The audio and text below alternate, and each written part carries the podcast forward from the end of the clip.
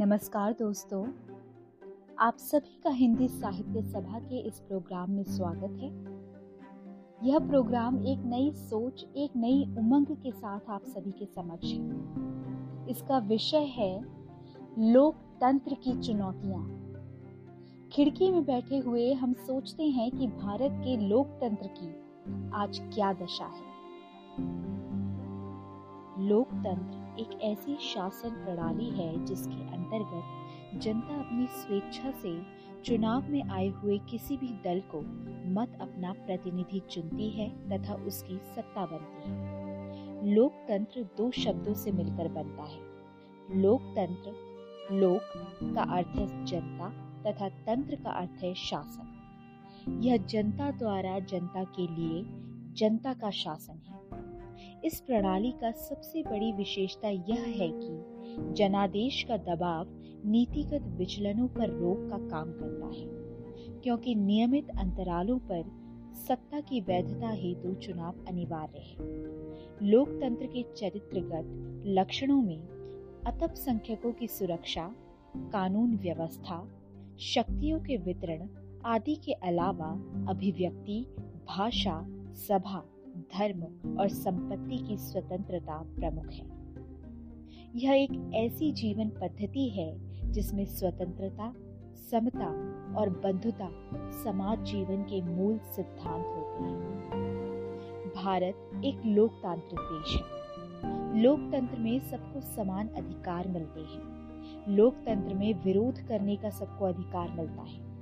संविधान में लोकतंत्र के चार स्तंभ बताए गए हैं। लोकतंत्र के चार स्तंभ कुछ इस प्रकार हैं। पहला स्तंभ, विधायिका। लोकतंत्र का पहला स्तंभ विधायिका है जो कि कानून बनाने का काम करती है।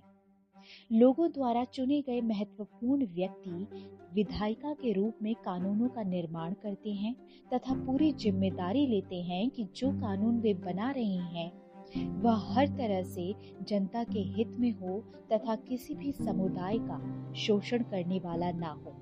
यह कानून, शासक व प्रजा दोनों के लिए मान्य होता है। दूसरा स्तंभ, कार्यपालिका। विधायिका द्वारा बनाए गए कानूनों को लोगों तक पहुंचाना व कानून को बरकरार रखना कार्यपालिका का काम होता है। तीसरा स्तंभ, न्यायपालिका। बनाए गए कानूनों की व्याख्या करना व कानून का उल्लंघन होने पर सजा का प्रावधान करना न्यायपालिका का कार्य होता है।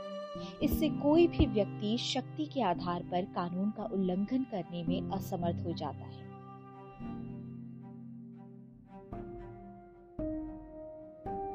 चौथा स्तंभ, पत्रकारिता।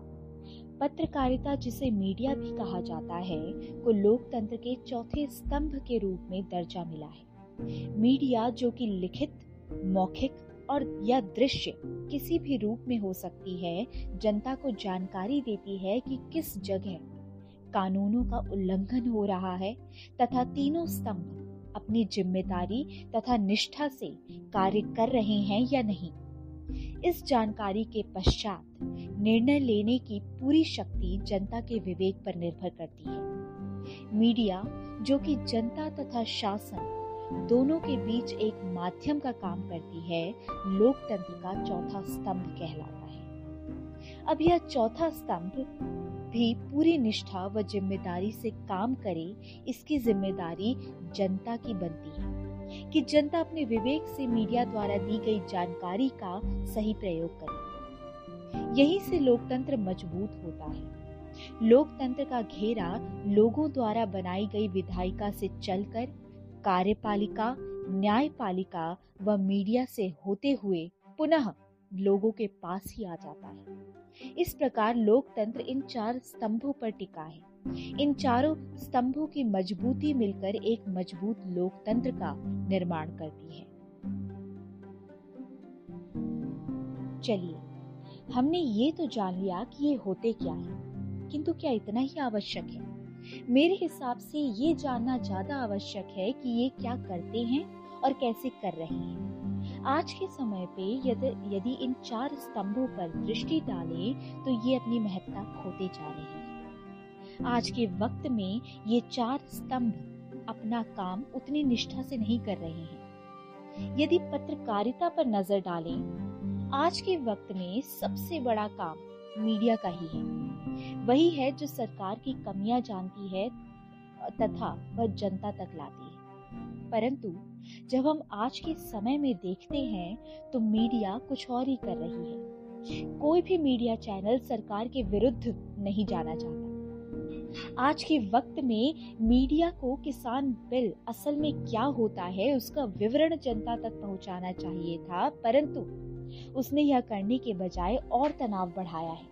खबरों को बढ़ा चढ़ा कर दिखाया है। पूंजीपतियों के वश में जाता हुआ हमारा चौथा स्तंभ भी बचाना बड़ा ही आवश्यक है। यदि न्यायपालिका की बात करें तो हमारे यहाँ कहा जाता है कि भारत में न्याय महँगा है और क्यों ना हो? हम यहाँ पारदर्शिता की बात करते हैं। भ्रष्टाचार खुलेआम यहाँ होता है, परंतु आरोपी पकड़े नहीं जाते। हमारा लोकतंत्र और संविधान समान अधिकार की बात करते हैं, किंतु आज भी हम देखें तो इंदिरा गांधी के बाद कोई भी महिला प्रधानमंत्री नहीं बनी। हमारी कानून प्रणाली की तो क्या ही बात करें? कितने केस हैं जो सदियों से चलते ही आ रहे हैं। यदि निर्भया गैंग रेप की बात करें तो पता था कि दोषी कौन है, फिर भी आठ साल लग गए। राम मंदिर मुद्दा कितने सालों में खत्म हुआ? यदि न्यायपालिका की बात करें तो वह बिल्कुल ही खत्म हो गई है। किसान बिल नागरिकता कानून का उद्देश्य लोगों तक पहुँचाने में वह विफल रही है। अगर वह यह काम अपनी निष्ठा से करती तो शायद वो दंगे ना होते और हमारे लाल किले को शर्मिंदा ना होना पड़ता। अब बात करते हैं 1975 में लगे आपातकालीन की। इंदिरा गांधी की मृत्यु के बाद कांग्रेस ने पूरे भारत में आपातकालीन लगाया, जो कि संविधान के विरुद्ध है। लोकतंत्र के विरुद्ध है और तानाशाही का प्रदर्शन है। भारत में विपक्ष का अहम हिस्सा होता है। परंतु जब पूर्ण बहुमत से ज़्यादा सीटों की सरकार आती है तो वो तानाशाही के साथ कानून पास करती है। फिर चाहे वो किसान बिल हो या नागरिकता कानून। जहाँ भी दंगे होते हैं, सरकार के पास केवल एक ही उपाय बचता है, इंटरनेट की कटौती।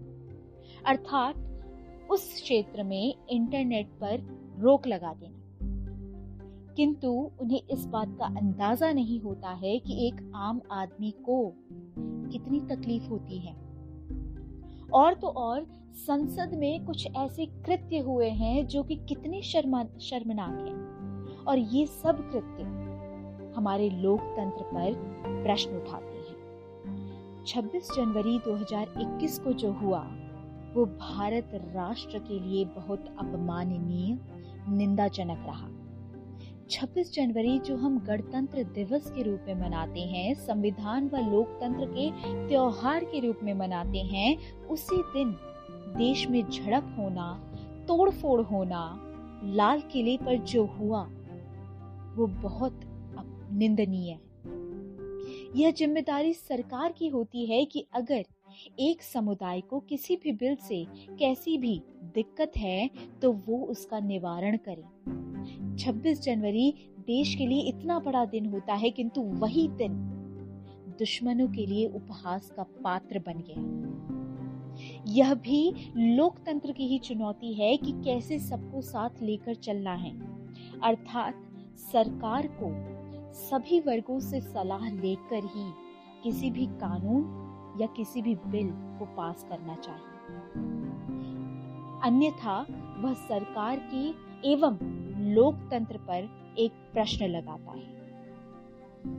जब एक अहंकार और दूसरा लालच और तीसरा उदासीनता की दरारों से जर्जर हो चुका होगा तो कब तक खड़ा रहेगा चौथा स्तंभ अपनी बिक चुकी खबरों की सीमेंट और पहले से तय प्रश्नों के उत्तरों की ईटों को लेकर? पहले शायद जब डहेगा वही तो बाकी के तीन खंभों पर कब तक टिकी रहेगी लोकतंत्र की ये इमारत और बचा रहेगा हमारा संविधान? देश की जनता पूछ रही कब आएगी खुशहाली? देश की जनता पूछ रही कब आएगी खुशहाली? हर पाँच साल में आए इलेक्शन पर आई ना खुशहाली। हर सरकार की नई कहानी, ये तो सत्तर साल पुरानी। फिर भी जनता पूछ रही कब आएगी खुशहाली। हर सरकार अपना एक मैनिफेस्टो लेकर आती है, अपना वादा करती है, और ये हम सत्तर साल से सुनते आ रहे हैं, और खुशहाली अभी तक नहीं आई खुद की है गलती, फिर क्यों उम्मीद पाल रही? खुद की है गलती, फिर क्यों उम्मीद पाल रही? मुफ़्त खाने की आदत खुद ही तो डाल रही। सरकार चुनने में की है गलती, फिर क्यों है कोस रही? देख फ़ायदा, वही तो वोट डाल रही। फिर भी जनता पूछ रही, कब आएगी खुशहाली? ना जाने कौन सा भविष्य बना रही, ना जाने कौन सा भविष्य बना रही। कल की ना सोचकर आज मुफ़्त की खा रही। झूठे झूठे वादों में फंसकर खुद की ही दुनिया उजाड़ रही। फिर भी ना जाने क्यों जनता पूछ रही, कब आएगी खुशहाली? धर्मों के बीच बटी कहानी।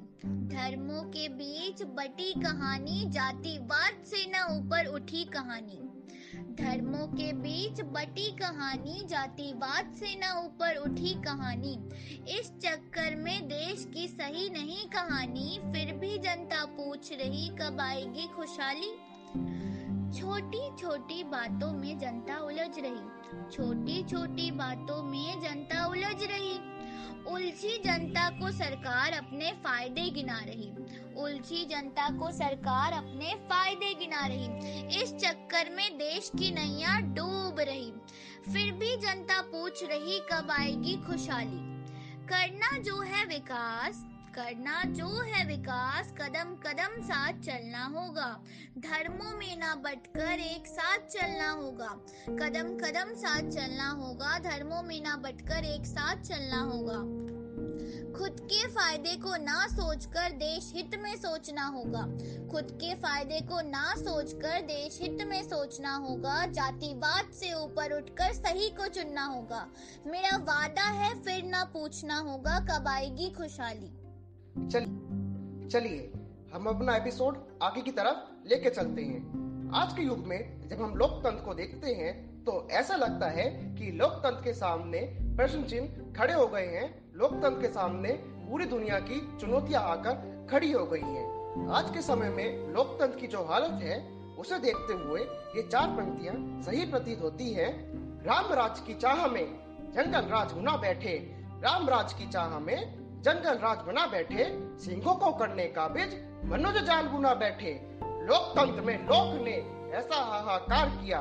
लोकतंत्र में लोक ने ऐसा हाहाकार किया कि लोक ही लोकतंत्र को चिता पे सुला बैठे। जी हाँ राम राज्य, जो हर व्यक्ति चाहता है, उसके देश में विकसित हो, उसके प्रदेश में विकसित हो, उसके कस्बे में विकसित हो, उसके गाँव में विकसित हो। परंतु, आज के टाइम में जब हम देखते हैं तो ये दो शब्द गायब होकर जंगल राज विकसित हो गया है। वो जंगल राज जहाँ नेता नेता से लड़ रहे हैं अभिनेता अभिनेता से लड़ रहे हैं, समर्थनवादी लोग आपस में लड़ रहे हैं, सब अपनी राजनीतिक रोटी सेकने में लगे हुए हैं, देश के विकास के मुद्दे पर कोई बात करने को तैयार नहीं है। लोकतंत्र, लोक के द्वारा ही चुना जाता है। लोग ही होते हैं जो अपने नेता को मत देकर संसद तक पहुंचाते हैं, परंतु उसी लोक ने अपना मत बेचकर लोकतंत्र को चिता पर सुला दिया है। आज के टाइम में जब हम देखते हैं तो लोकतंत्र कहीं नहीं दिखता, तंत्र लोग दिखता है। आज के टाइम में जब हम देखते हैं तो ये दो पंक्तियाँ बिल्कुल सही प्रतीत होती हैं। लोकतंत्र की हत्या होती है सत्ता के गलियारों में।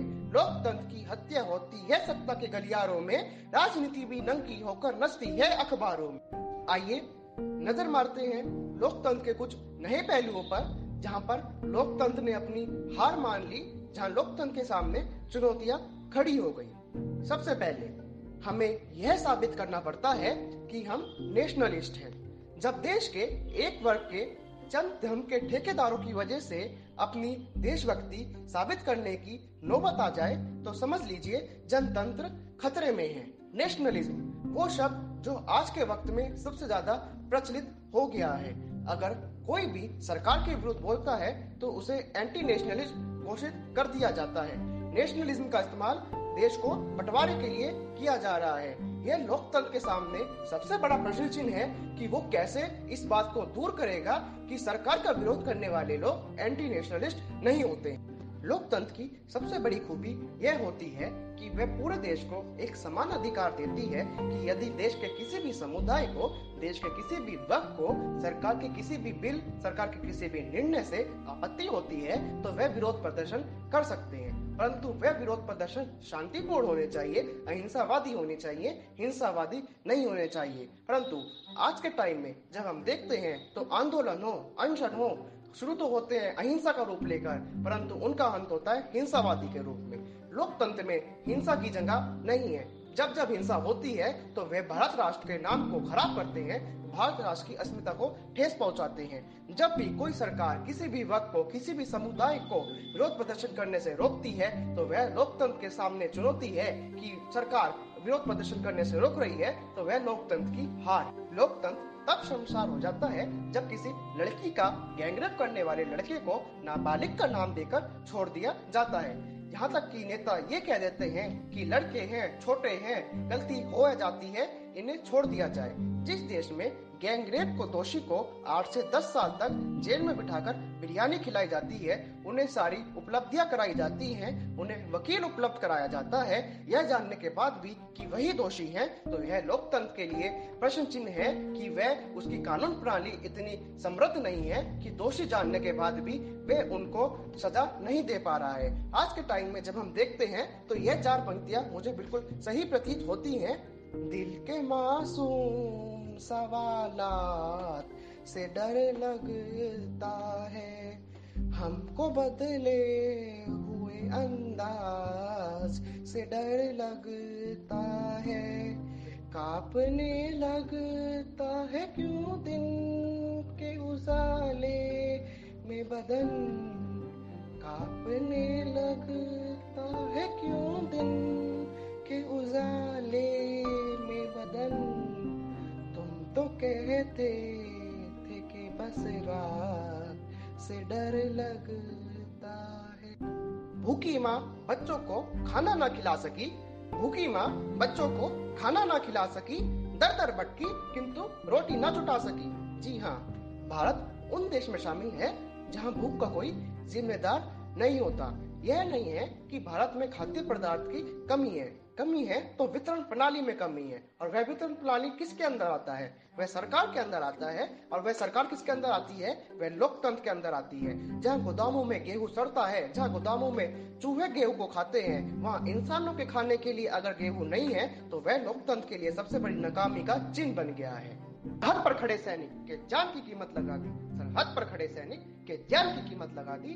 विधवा और अनाथों के सम्मान की कीमत लगा दी। जी हाँ हम उस देश में रहते हैं जहाँ के नेता यह कह देते हैं कि सैनिक का तो काम ही होता है मरना, उनका तो कर्तव्य ही होता है मरना, और हमने पैसे तो दे दिए हैं, हमने मुआवजा तो दे दिया है जिससे उनके आने वाली पीढ़ी बैठकर खा सके। और क्या चाहिए इन लोगों को? तो यह लोकतंत्र के लिए सबसे बड़ी समस्या है, चुनौती है कि हमने मत देकर उन लोगों को संसद में पहुँचा दिया है जो देश के गौरव, जो कि सैनिक होते हैं, उनका सम्मान करना भी भूल गए हैं। और ऐसे लोगों के लिए मैं सबसे कड़ी दो पंक्तियों का प्रयोग करते हुए कहता हूँ कि जिनको माँ के बलिदानों बेटों से प्यार नहीं होगा, जिनको माँ के बलिदानों बेटों से प्यार नहीं होगा, उन्हें तिरंगे को लहराने का अधिकार नहीं होगा।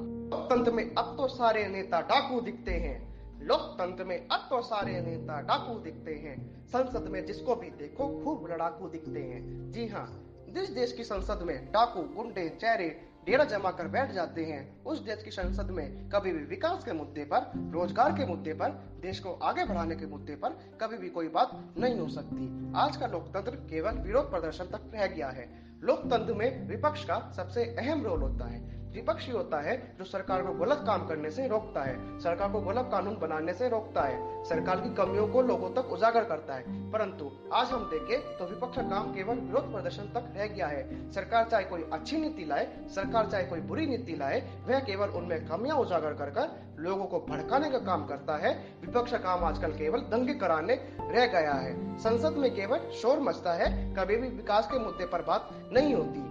ऐसा है, कुछ अच्छे नेता भी हैं, परंतु वे उन लोगों के कारण काम नहीं कर पाते हैं। तो यह लोकतंत्र के लिए सबसे बड़ी चुनौती है कि वह उन अच्छे नेता को कैसे बचाएगा लोगों की नज़र में कि वे अच्छा काम कर रहे हैं। तो यह लोकतंत्र के लिए सबसे बड़ी चुनौती है कि वह इन डाकू नेताओं से कैसे पार पाता है। लोकतंत्र का अर्थ ही होता है, जनता द्वारा, जनता के लिए चुने गए प्रतिनिधित्व। परंतु उस देश का लोकतंत्र क्या ही करेगा, जहाँ की जनता ही अपनी ज़िम्मेदारी को भुला चुकी है, जहाँ की जनता ही अपनी ज़िम्मेदारी समझने को तैयार नहीं है? जी हाँ जब जनता पैसों के लिए चुनाव के टाइम अपना मत बेचकर किसी भी अरे गहरे नथु को संसद में पहुँचा देती है तो उसमें गलती सबसे ज़्यादा जनता की है कि वह बुकाऊ बन गई। जब जनता धर्म, जाति, रंग, रूप के ऊपर अपने वोटों को बेच देती है तो उस देश की जनता की ही गलती है कि वह ऐसे लोगों को संसद में भेज रही है जो वहाँ जाने के लायक नहीं है। लोकतंत्र का सबसे बड़ा त्योहार चुनाव होता है। परंतु आज की 90 परसेंट जनता उस दिन को छुट्टी का दिवस मानकर घूमने बाहर चली जाती है और अपने वोट, जो कि सबसे बड़ी कीमती चीज़ होती है, उसे ना देकर लोकतंत्र में ऐसे लोगों को पहुँचा देती है, जो वहाँ पे नहीं होने चाहिए। और बाद में वही जनता दोष देती है कि नेता कुछ करते नहीं। परंतु जनता को अपनी ज़िम्मेदारी समझनी चाहिए कि उसे धर्म देश राजनीति से ऊपर उठकर उस प्रतिनिधि को संसद में पहुंचाना चाहिए, जो वहाँ जाने के लायक है, न कि पैसों के बल पर किसी को भी वहाँ पहुँचा दिया जाए। आइए, नज़र मारते हैं उसी जनता की कमियों पर, उसी जनता की गलतियों पर कि वह कैसे अपनी जिम्मेदारियों से पीछे हटकर लोकतंत्र के सामने चुनौती खड़ती खड़ी जा रही है। लोकतंत्र का दम घुटने लगता है। लोकतंत्र का दम घुटने लगता है जब जनता किसी सत्तारूढ़, विचारहीन नेता के लिए जिंदाबाद जिंदाबाद के नारे लगाती है। लोकतंत्र के फेफड़े सूझ जाते हैं। लोकतंत्र के फेफड़े सूझ जाते हैं जब जनता किसी नकारे और भ्रष्टाचारी नेता के जीत के दम भरती है। लोकतंत्र के प्राण निकलने लगते हैं। लोकतंत्र के प्राण निकलने लगते हैं जब जनता किसी नेता के चंद पैसों के लिए अपना मत बेच देती है। लोकतंत्र की लाश ढेर हो जाती है। लोकतंत्र की लाश ढेर हो जाती है जब जनता किसी नेता के इशारे पर अपने ही धर्म के, अपने ही शहर के, अपने ही राष्ट्र के लोगों के साथ दंगे करती है, अपने लोगों के साथ ही लड़ती है। लोकतंत्र की अर्थी उठ जाती है, लोकतंत्र की अर्थी उठ जाती है जब जनता किसी नेता या पार्टी के झंडे बुलंद करते हुए चुनावी चंदों के चंद पैसों के गुलछड़े उड़ाती है। लोकतंत्र की कबर खुद जाती है, लोकतंत्र की कबर खुद जाती है, जब जनता किसी नेता के मुखोटों से अपने चेहरे को ढक लेती है और अपना जनता होने का परिचय ही खो देती है। निर्वाचन ने सौंपा है सम्मान तुम्हारे हाथों में। लोकतंत्र की माँ संसद का मान तुम्हारे हाथों में। संविधान की गरिमा का सम्मान तुम्हारे हाथों में। तिलक, गोखले, गांधी का वरदान तुम्हारे हाथों में। अमर तिरंगे की सौंपी है शान तुम्हारे हाथों में। सौंप दिया है पूरा हिंदुस्तान तुम्हारे हाथों में। सौंप दिया है पूरा हिंदुस्तान तुम्हारे हाथों में। जी हाँ लोकतंत्र में अगर जनता से सरकार चुनने में गलती हो जाती है तो जो सरकार लोकतंत्र में आती है तो उसकी है पूरी ज़िम्मेदारी बनती है कि वह पाँच साल ऐसा काम करके दिखाए, जिससे जनता का फैसला सही साबित हो, जिससे भारत राष्ट्र का नाम हो, जिससे भारत के लोकतंत्र का ढांचा मज़बूत हो। परंतु जब हम आज के टाइम में देखते हैं तो यह बिल्कुल नहीं हो रहा है। सरकार आती है, चली जाती है, पाँच साल में बदल जाती है, पर वह कुछ भी ऐसा काम नहीं करती, जिससे यह प्रतीत हो कि भारत का लोकतंत्र मज़बूत है। तो आज इसके ज़रिए हम सरकार की ज़िम्मेदारी को उजागर करने का प्रयास करते हैं कुछ पंक्तियों की मदद से। वे इस प्रकार है। संसद को गुंडों दागी चेहरों से खाली कर दो। भूखे मरते हुए किसानों के घर खुशहाली भर दो। भूखे मरते हुए किसानों के घर खुशहाली भर दो। लाल चौक पर भारत माता के जय के स्वर दे दो। हर विस्थापित कश्मीरी पंडित को उसका घर दे दो। हर विस्थापित कश्मीरी पंडित को उसका घर दे दो। खेलों को नेताओं को पूंजीपतियों से मुक्त करो। खेलों को नेताओं को पूंजीपतियों से मुक्त करो। माँ बेटी बहनों का जीवन स्वाभिमान से युक्त करो। झोपड़ियों को मत सिखलाओ तोड़ तरीका जीने का। झोपड़ियों को मत सिखलाओ तोड़ तरीका जीने का, उन्हें केवल समृद्ध कर दो अच्छा पानी पीने का। छोड़ो लोकतंत्र और तानाशाही, अब ऐसा शासन व्यापक हो। छोड़ो लोकतंत्र और तानाशाही, अब ऐसा शासन व्यापक हो। हम चाहते हैं वैसा साम्राज्य जिसमें हर कोई शासक हो। जी हाँ। सत्ता खेल तो चलता रहेगा, सरकारें आती रहेंगी, जाती रहेंगी, पार्टियाँ बनती रहेंगी, बिगड़ती रहेंगी, मगर ये देश रहना चाहिए, यहाँ का लोकतंत्र ज़िंदा रहना चाहिए, यहाँ का संविधान ज़िंदा रहना चाहिए, यहाँ की अस्मिता जिंदी रहनी चाहिए, यहाँ की परंपराएँ जिंदी रहना चाहिए, और इसी से देश का नाम होता है, इसी से भारत राष्ट्र का निर्माण होगा, इसी से भारत का लोकतंत्र मज़बूत होगा, और इसी के साथ हम अपने प्रोग्राम को विराम देते हुए अगले प्रोग्राम में हाजिर होंगे कुछ नए तथ्यों के साथ, कुछ नई कहानियों के साथ। तब तक के लिए स्वस्थ रहें खुश रहें। जय हिंद जय भारत।